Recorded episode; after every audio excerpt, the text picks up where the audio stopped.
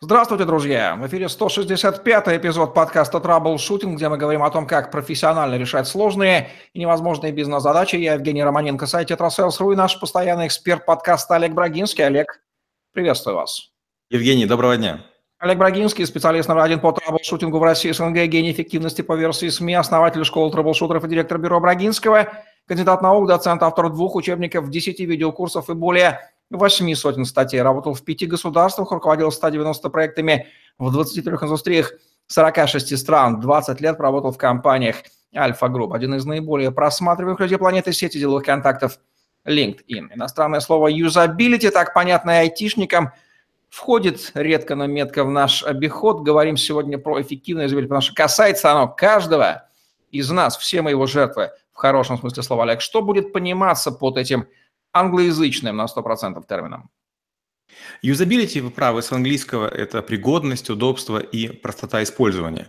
Нередко применяется в смысле эргономичность. Это способность продукта быть понимаемым, изучаемым, используемым и привлекательным для пользователя в заданных условиях. Это свойство системы, продукта или услуги, при наличии которого конкретный пользователь может эксплуатировать систему в определенных условиях для достижения установленных целей с необходимой результативностью, эффективностью и удовлетворенностью.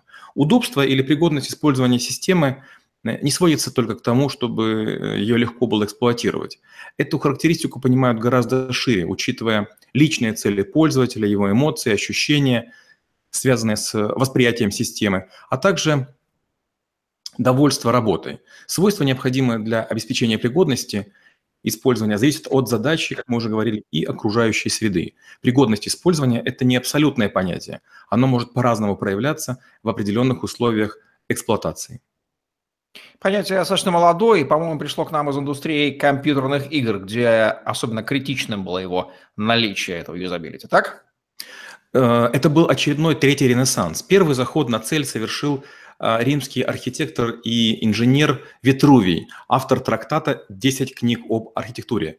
Он считается первым, кто выдвинул систематические и проработанные принципы дизайна. Три из них потом стали основополагающими. Первое – это прочность, устойчивость и долговечность. Второе – это практичность, полезность и соответствие нуждам пользователя. И третье – это привлекательность или красота. Работа Витруви настолько поразило в свое время да Винчи, что он нарисовал своего знаменитого витрувианского человека. Он ноги и руки держит то так, то значит, чуть уже. Поскольку Витрувий опытным путем измерял и высчитывал все пропорции человеческого тела, делая акцент на принципе полезности, он считается а, основателем эргономики и юзабилити. А, вторыми заказчиками юзабилити были военные. Они задали себе когда страшный опрос. Как сделать так, чтобы наши солдаты имели возможность больше убивать врагов, а сами были э, менее уязвимы. И третий раз э, стали говорить об э, юзабилити, когда компьютеры в начале 80-х перестали быть большими мейнфреймами, а стали персональными. И вот тут вместо того, чтобы профессионалы работали с компьютерами, необходимо было обеспечить возможность работы не специалистов, которых отпугивали сложнейшие интерфейсы. И вот чтобы не возникало чувство отторжения из-за сложности, и пришли к пониманию юзабилити. Ну и уже, конечно, компьютерные игры довели это дело до, до, до совершенства. Спасибо, что напомнили про Витрувия. И впервые вот за нашу историю я прочитаю стихотворение, опубликованное, кстати, в Советском Союзе в журнале «Пионер». Жил старик у подножья Везувия, изучавший работы Витрувия, но сгорел его дом, и он взялся за Ром. Ром, дефис, античный старик у Везувия. Вот так вот отложилось в памяти, пришлось уместно. Да, делание продукта хорошим, удобным – это, в общем-то, задача всех производителей всех времен и народов. Давайте скажем банальные вещи, но вот когда и зачем это самое юзабилити нам вдруг нужно? Юзабилити – это важнейшая характеристика технологичных продуктов. Молодые родители нередко умиляются разум, разуму своих чат, которые с первого раза схватили э, iPad, инсталлировали игрушки, нашли видео, смогли сами себе развлечь. Э, и, к сожалению, к сожалению, э, все наоборот. Это инженеры, дизайнеры, программисты, эргономисты – бесконечно занимались юзабилити, чтобы даже человек с нарушениями мозга мог справиться с привлекательной техникой. Дело не только в красоте и понятности картинок, но и в отслеживании типового поведения сотен фокус-групп, которым давали на выбор несколько вариантов а, реализации каждой из простейших функций. Какой толк от привлекательного и красочного дизайна, если пользователь не сможет разобраться, как пользоваться вещью или программным сайтом? Что будет, если юзабилити пренебречь или оно плохое? Ведь в советское время мы жили среди товаров, где о юзабилити мало кто думал. Хорошо, что если они были, эти товары, там быстро мы разбирались, как ими пользоваться. Я буквально э, ночью читал книгу Дмитрия Норки о продажах, и вот он рассказывает о том, как были э, построены этапы разные. Э, вот в советское время это был период сбыта продуктов, товаров не хватало, и поэтому все покупали, невзирая на дизайн. И только избыток предложения приводит к тому, что мы начинаем анализировать происходящее не только с товаром, программой или носимым устройством, а в том числе и с сайтом, с текстом, с чем угодно. Выверенные изображения, идеальные тексты нужны лишь заинтересованным, которые готовы разбираться с контентом, с устройством каким-то, потому что оно им нужно для функционального применения. Но случайные интернет-прохожие или walk-in в магазины глянут на витрину, и если не поймут, что же мы им предлагаем, то равнодушно пожмут плечами и за 100, 100 шагов или в один клик окажутся у конкурентов. При сегодняшнем избыточном предложении никто не станет напрягаться с вашей замороченностью. Соорудили нечто непонятное, ну и ладно, мы пойдем дальше.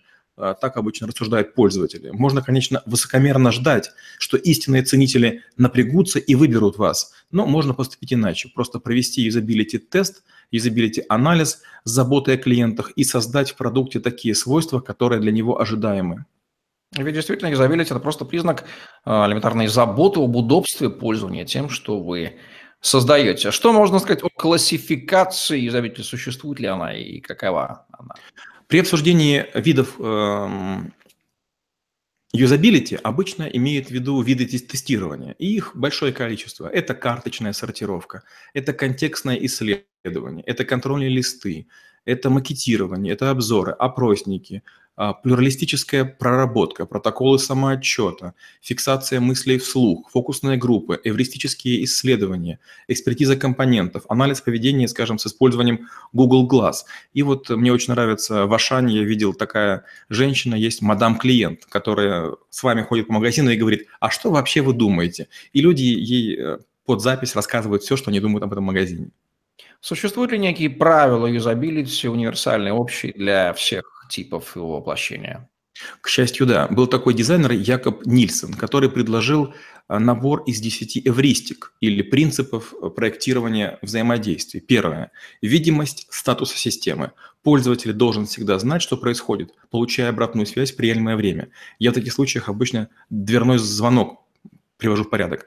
Пример. Первое, что должен пользователь понять, что он работает, он звенит. То есть должен услышать сначала звонящий. Второе – это соответствие между системой и реальным миром. То есть система должна говорить на языке пользователя, а не на сложных терминах, которые называют фичеризмы или системно-ориентированный язык. Третье – это управляемость и свобода. Пользователь часто выбирает системные функции по ошибке и должен иметь возможность выйти из этого какого-то варианта, куда он там провалился. Следующее – это согласованность и стандарты. Пользователи не должны гадать, значит ли одно и то же слово разные вещи. И в пределах одной платформы желательно использовать слова однотипно.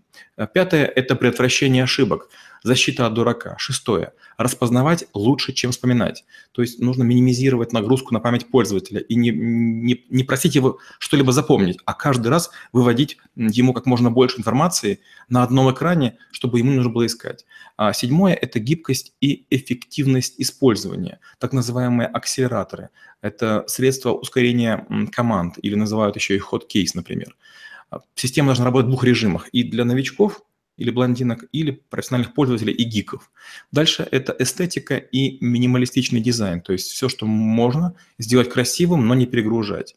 Девятое – это помочь пользователю выйти из любого сложного положения. Где бы он ни находился, он должен понимать, куда идут ближайшие решения, ближайшие выходы. И десятое – это справка и документация. Было бы, конечно, лучше, если бы система не требовала справки.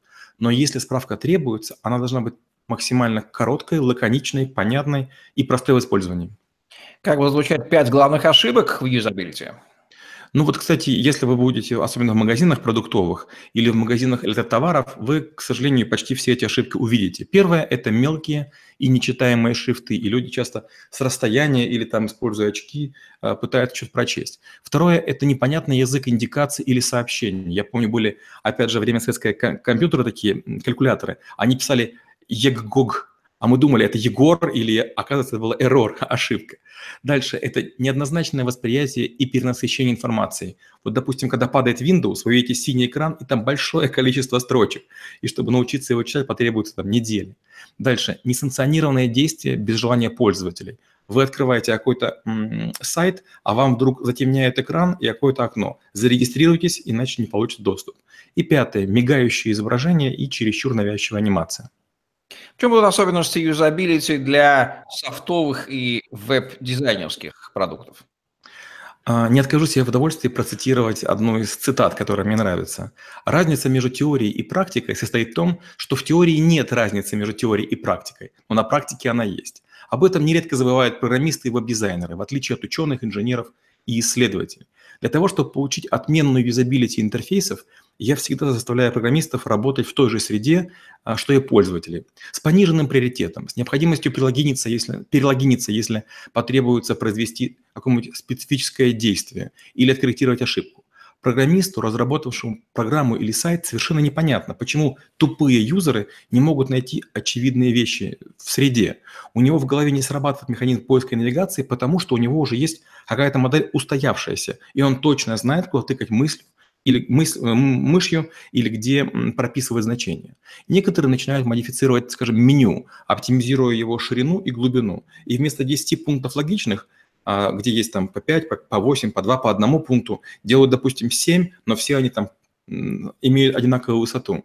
И, к сожалению, так появляются откровенно плохие интерфейсы, обрамляющие пусть даже гениальные сайты и софт. Чем особенность юзабилити для несофтовых а, вещей, объектов физического мира? Применяются два способа оценки для такого удобства или пригодности использования продукта. Первый – это прямая оценка на основе анализа результативности эффективность и довольство достигнутых в результате использования продукта в реальных условиях от пользователей. Если в указанных условиях одна из систем более эргономична, чем другая, то оценка это выявляет. Второе – так называемая косвенная оценка на основе анализа отдельных подхарактеристик, отражающих определенные свойства системы в установленные условия эксплуатации. Прямая оценка исходит из того, что эргономичность системы зависит от всех показателей, влияющих на ее эксплуатацию а, в реальных условиях, включая трудовые навыки, местоположение, внешний вид продукции и индивидуальные различия между пользователями в культурном уровне, в предпочтениях. А косвенная оценка приписывает такие характеристики. Это определимость пригодности, это изучаемость, это управляемость, это защищенность и доступность. На какие метрики бизнеса или интернет-маркетинга будет влиять понятие юзабилити? Ну, в первую очередь, юзабилити влияет на посещаемость чего угодно. Посещаемость в смысле зайти на сайт, посещаемость потрогать на витрине, а, померить товар, продукт. Формирование целевой аудитории – это второе. Третье – это заинтересованность пользователей и, наверное, на показатель отказов. То есть взял, посмотрел, вернул или померил и вернул. Показатель отказов растет либо из-за низкого качества контента, это не актуальность, или несоответствие заявленному в заголовке, либо из-за низкого юзабилити. Пользователь не будет долго задерживаться на сайте, если навигация по нему связана с неудобством или если страницы грузятся чересчур долго, медленно. Высокий показатель удобства сайта – это гарантия низкого показателя отказов и быстрого формирования качественной целевой аудитории. В несофтовом мире юзабилити влияет на степень довольства или восхищения – если предмет удобно облегает формы тела, или уютно размещается в руке, или приятен на ощупь, его будут желать настолько, что функционал может отойти на второе место. Особенно это касается детских игрушек, женских аксессуаров, автомобилей или предметов применимой роскоши. Как измерить эффективность юзабилити?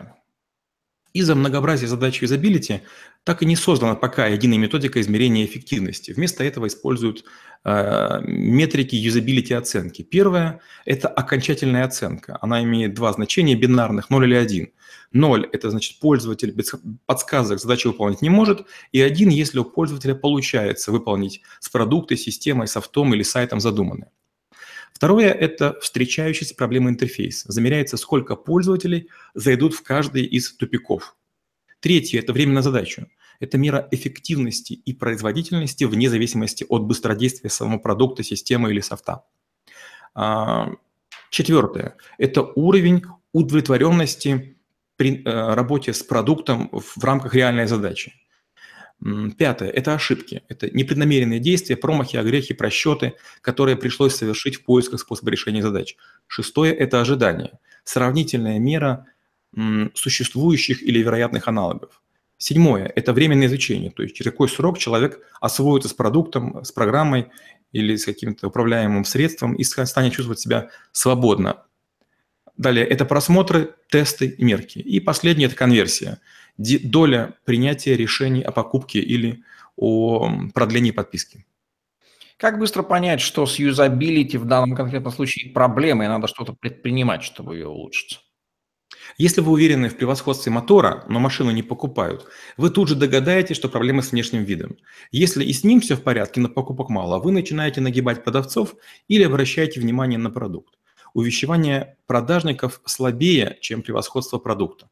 Лучше сразу при всех прочих равных грешить на юзабилити и делать его аховым, чтобы отнимало дар речи, перехватывало дыхание, и единственным желанием было заорать «Чувак, заткнись и забери мои деньги». Проблемы с юзабилити возникают, когда дизайн продукта делается в угоду структуре, не задумываясь, как люди будут использовать программу или изделие. Понять, что это произошло, можно только если потрогать, пощупать, поэкспериментировать с аналогами. Если вам говорят, что таких нет, ищите далекие аналоги и смотрите, как они работают. Как улучшать юзабилити? Ну, первое. Срежиссируйте яркий и запоминающийся опыт первого использования. Мультфильм приветствия, пахнущие деревянные стружки в качестве э, обертки для какой-то платы, так как я получил видеокарту из Канады. Э, некоторых приводят в экстаз снятие вот этой защитной пленки. Многие даже снимают это на видео.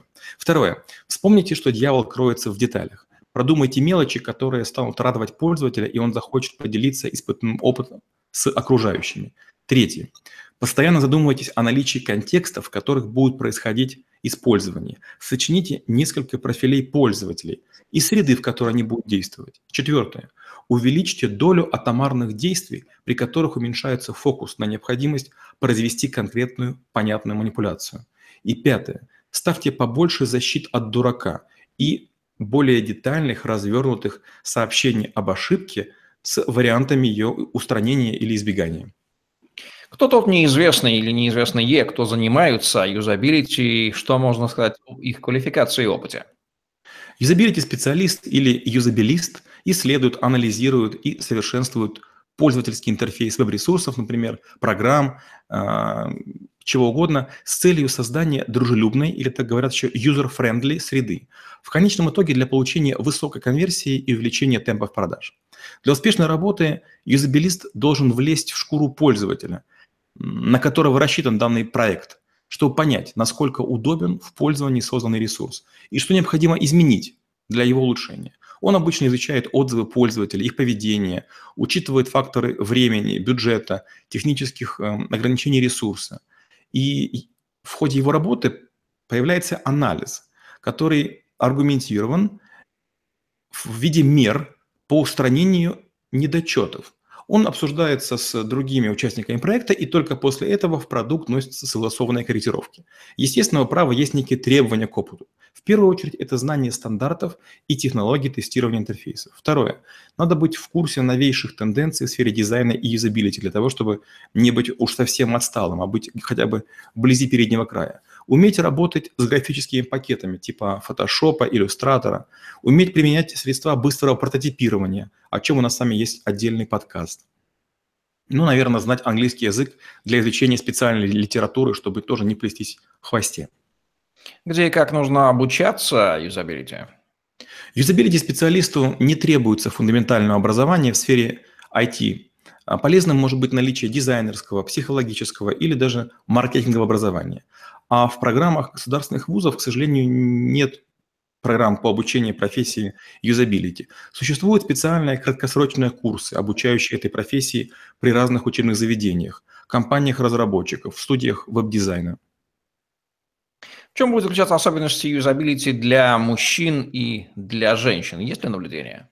Женщины ценят впечатление роскоши, мужчины – профессионализма. Женщинам нужна деликатность, вычурность, легкость. Мужчины ценят ощущаемую мощь. Женщины подбирают предмет под то, что есть, под интерьер или там под, под платье, а, или под замысел задумки. Мужчине важен продукт сам по себе. Вот отделенный от среды. Женщины будут раскрывать возможности изделия постепенно. Вот раскрывать и радоваться. А вот мужчина излазит каждый миллиметр до начала использования. Особенности юзабилити в продуктах для детей каковы? Ну, в первую очередь, безопасность и однозначность. Во-вторых, это возможность самостоятельного применения без привлечения старших. Третье – это наличие развивающих функций с фиксацией внимания. Дети быстро изучают базовый функционал и теряют интерес ну, к любому предмету, игрушке, программе, сайту. Поэтому в юзабилити детских вещей нередко используют принципы геймификации, о которой у нас с вами тоже есть отдельный подкаст. Разные народы и страны, чем они прославились в производстве своих продуктов с точки зрения юзабилити, как для себя, так и для других народов земного шара? Ну, важно учитывать национальные, культурные и этнические особенности э, аудитории, и с этим впервые столкнулись компании, конечно же, международные, транснациональные. Сайты менее развитых стран отличаются так называемым молоком. Это разряженность информационных блоков, нередко прямо-таки на чистом белом фоне. Товары эти же территории имеют базовый функционал и не содержат защиты о пользователях. В наших шротах не приветствуется мигание, обилие картинок, всплывающие, блокирующие окна сайтов считается, что элементы управления продуктом должны быть, но в малом количестве. А товары, которые мы делаем, они, как правило, проигрывают в дизайне, потому что мы считаем, но работают же хорошо, стоят дешевле, дизайн будет удорожать, поэтому давайте мы не будем париться по, поводу юзабилити. У нас молоток – это эм, значит, железная какая-то часть на абсолютно прямой ручке. В странах первого мира сайты перегружены информацией, все ребит, так как конкуренция за контент невероятная. Заголовки статей не сопровождаются абзацем пояснения, как у нас. Сайты живые и меняются прямо на глазах, даже если вы ничего не делаете. Вас преследует такая прилипчивая реклама при переходах с сайта на сайт. Продукты вылезаны до невозможности. По нашим меркам это экстремальная overquality. Но мы постоянно приближаемся к этому краю цивилизации – то есть мы еще не умеем такое делать юзабилити, но мы часто его используем. Вот опять же, я помню, как я открывал микрофон, купленный по вашему совету, и коробка, и оформление сделано просто великолепно. Хотя внутри него находится э, лампа, сделанная в России. Если на земном шаре шедевры продуктов, может быть, конкретных брендов, которые могут служить классическим примером юзабилити. Ну, например, продукция компании Apple. Относится ли она к таким? Я бы хотел сказать, что Apple – это великолепная компания, но, к сожалению, по разным причинам, как инженер, я не люблю. Я чаще привожу примеры юзабилити с точки зрения итальянской одежды и итальянских автомобилей. Мне кажется, что в этой стране вообще все нацелено на, на красоту. Кейсы положительные и отрицательные, связанные с юзабилитями из вашей практики. Приведите несколько. Когда-то я впервые увидел в одной гостинице On Demand TV. Можно было сформировать собственную программу просмотра видеоматериалов, правда, на платной основе. Я немножко по системе побразил, там погулял в меню, но ничего не оплатил. И вот придя после значит, трудового дня в проекте, я включил телевизор, чтобы звучал иностранный язык. И вдруг я обомлел от изображения и надписи на экране. Система сказала, что несмотря на отсутствие моей предоплаты, сохранила материалы, которыми я потенциально интересовался. И предложила на выбор бесплатно посмотреть треть одного материала или ролик из трех пятиминутных выдержек разных роликов. Выбрав второй вариант, вот фрагментарный ролик – я настолько очаровался проделанной роботами работой, что без сомнений нажал на пульте кнопку «Оплатить», а он того стоило. А, негативный пример такой приведу. Практически в каждом учреждении наших территорий есть бланки, где нас просят расписаться и ставят галочку в этом месте. Меня так огорчает, когда это происходит. В моем бизнесе и партнерском я обычно делаю документы с фоновым затемнением, чтобы было видно, какие строки требуют заполнения, где ставится подпись, а где ставится печать. Что будет антипримером с точки зрения юзабилити, который у всех на устах?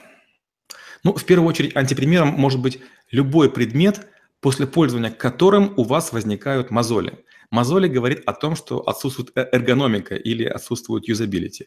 Если вы не можете начать работу с какой-то программой, это означает, что независимо от того, какая она профессиональная, это говорит о том, что у нее нулевая юзабилити. Теоретически любой э, сложный пакет должен иметь обучающие ролики и систему визардов для новичка. Такой знаете, вводный курс, что делать, если ты ничего не знаешь.